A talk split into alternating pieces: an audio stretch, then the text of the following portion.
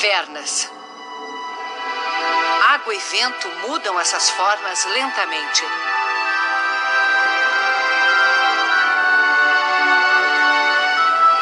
Trazem a terra que cobre e preserva milhares de anos de uma história aos poucos descoberta. A chegada ao continente americano da espécie que conquistou o planeta, o Homo sapiens. A humanidade chegou até aqui, a milhares de quilômetros de onde a espécie surgiu na África? Caminhando, sem rumo definido. Seguia animais de caça, buscava frutas, raízes, fugia da seca ou do frio. E como não tinha cidades e nem lavouras, uma vez que avançava, também não tinha motivos para voltar para trás. Assim chegou até a América do Sul, a última fronteira da humanidade na incrível jornada da vida.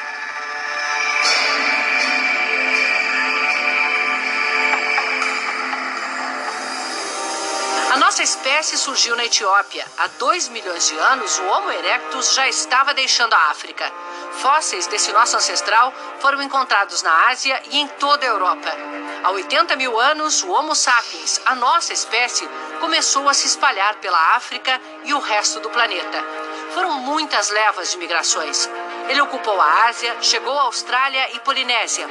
Na última era do gelo, Ásia e América ainda eram ligadas por terra. O Homo sapiens atravessou o Estreito de Bering e se espalhou pelo continente. Há 13 mil anos, já ocupava estas cavernas em Lagoa Santa, Minas Gerais, uma das maiores concentrações de fósseis humanos das Américas.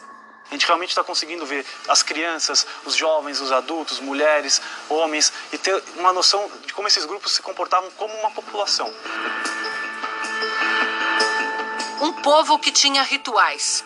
A maior prova está nos sepultamentos revelados sob a poeira milenar. Nós temos dois esqueletos nessa numa sepultura é, aparentemente dupla, é, em que há um indivíduo onde a cabeça estaria sob essa esse bloco de pedra, as costelas, as costas dele fazem essa curva, aqui estaria a bacia. Por que eles foram enterrados assim? Uma passagem para a vida após a morte? Ou uma homenagem dos vivos à vida que se foi? A região está cheia de mensagens deixadas por eles. Cenas de caça, da incrível variedade de animais que andava por aqui primeiro a registrar essas mensagens do passado foi um dinamarquês, Peter Lund, ainda na primeira metade do século XIX. Lund fez muitas descobertas reveladoras. A principal neste lugar, o Sumidouro, onde na época da seca o riacho some para dentro de uma caverna subterrânea que na estação das chuvas transborda formando um lago. Aqui, Peter Lund encontrou fósseis humanos junto com os de animais da chamada megafauna, bichos imensos que foram extintos há 10 mil anos, como a preguiça gigante, o tigre dente de sabre e o xenorrinotério, um parente do cavalo com nariz estranho. Um século e meio depois, nos anos 70, o professor André Proust era um jovem pesquisador da missão francesa que veio estudar a região. Quando nós estávamos escavando na parte de cima, ou seja, menos de 7 mil anos, eh, nós encontramos várias pinturas enterradas. Foi o primeiro caso, acho que na América Latina, em todo uhum. caso no Brasil, que permitiu a gente ter uma, eh, uma comprovação de que pinturas, aquelas que a gente chama de rupestres, tinha vários eh, milênios de, de existência. Foram anos seguidos de pesquisa até juntar as provas de vida humana aqui há mais de 10 mil anos.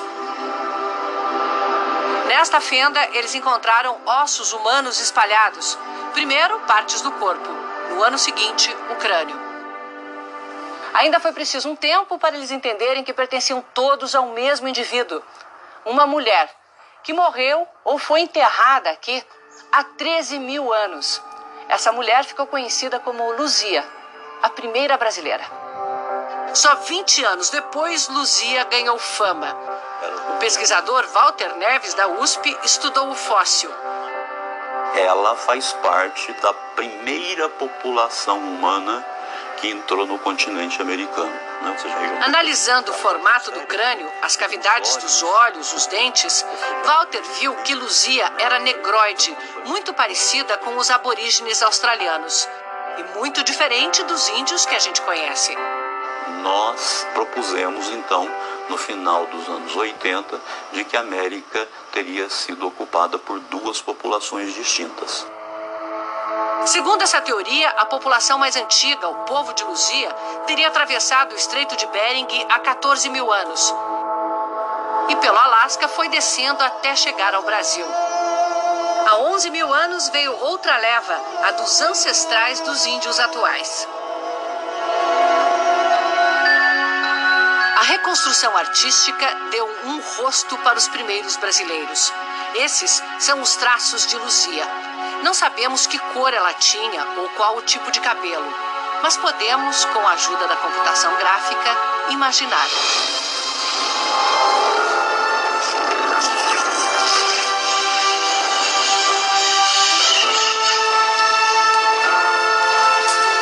E não é só o rosto. A cada vez que os pesquisadores encontram um fóssil, uma ferramenta, restos de uma fogueira, é como se abrissem uma janela para o passado que nos permite ver e reconstruir a vida que levava o povo de Luzia. Uma vida dura. Poucos passavam dos 35 anos. E eles não viviam nessas cavernas. Eram nômades. Caçavam, colhiam frutas, muitas raízes. Nessas cavernas eles passavam alguns dias, se abrigavam e seguiam em frente. O povo de Luzia era exatamente igual a nós. Tinha as mesmas habilidades, a mesma inteligência que nós. Éramos nós, antes das cidades, do desenvolvimento da agricultura, iguais a nós, num mundo muito diferente e perigoso.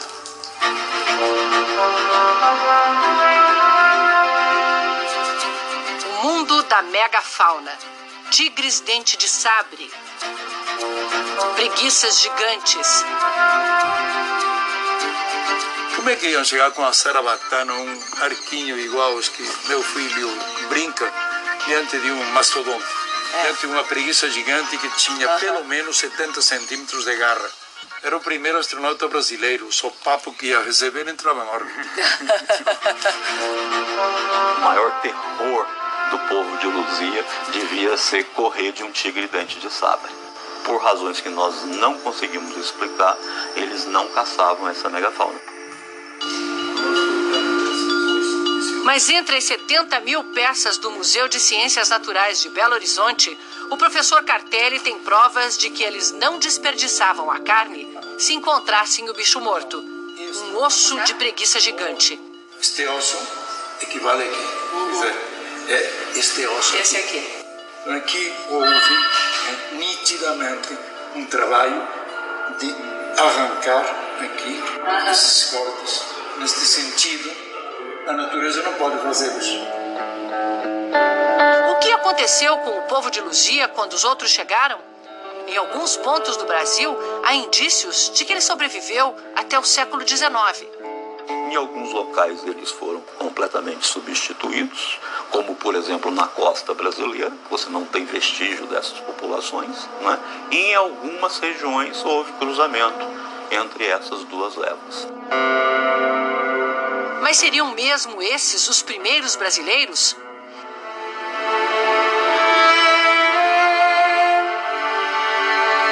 Serra da Capivara, Piauí. Região arqueológica declarada pela Unesco Patrimônio da Humanidade.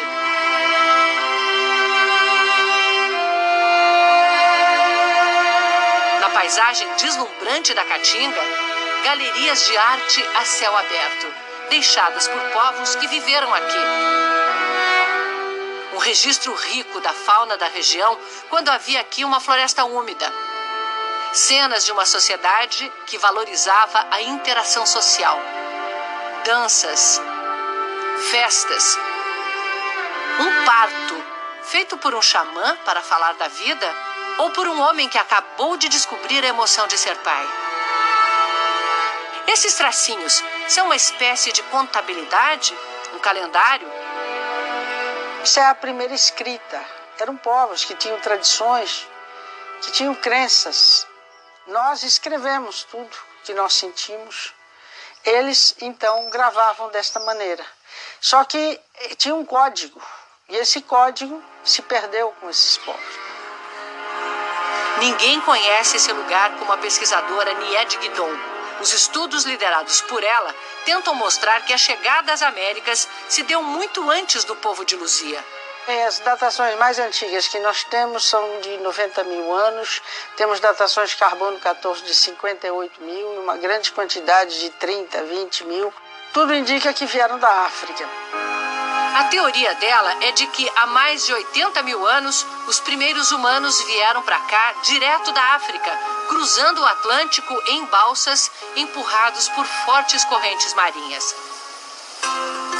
No bem montado Museu do Homem Americano, em São Raimundo Nonato, podemos ver os fósseis humanos encontrados na região. Os esqueletos são mais recentes do que o povo de Luzia.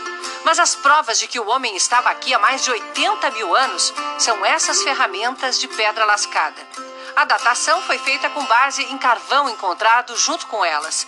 Mas parte da comunidade científica acha que essas pedras não foram moldadas por humanos eu era ferrenho opositor é, das pesquisas da NIED lá na Serra da Capivara, mas há alguns anos ela me convidou para visitá-la e eu analisei essas ferramentas. Eu saí dessa visita, digamos que 99% convencido de que ela está correta.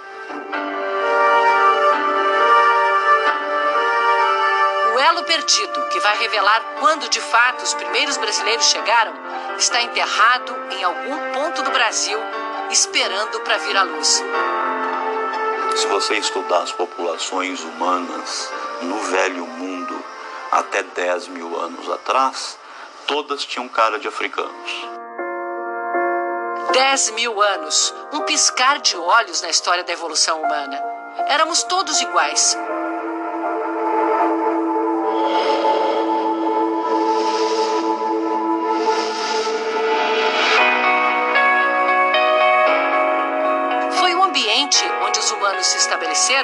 que mudou traços, cores, criou a diversidade humana, mas não mudou a espécie, que continua única, igual.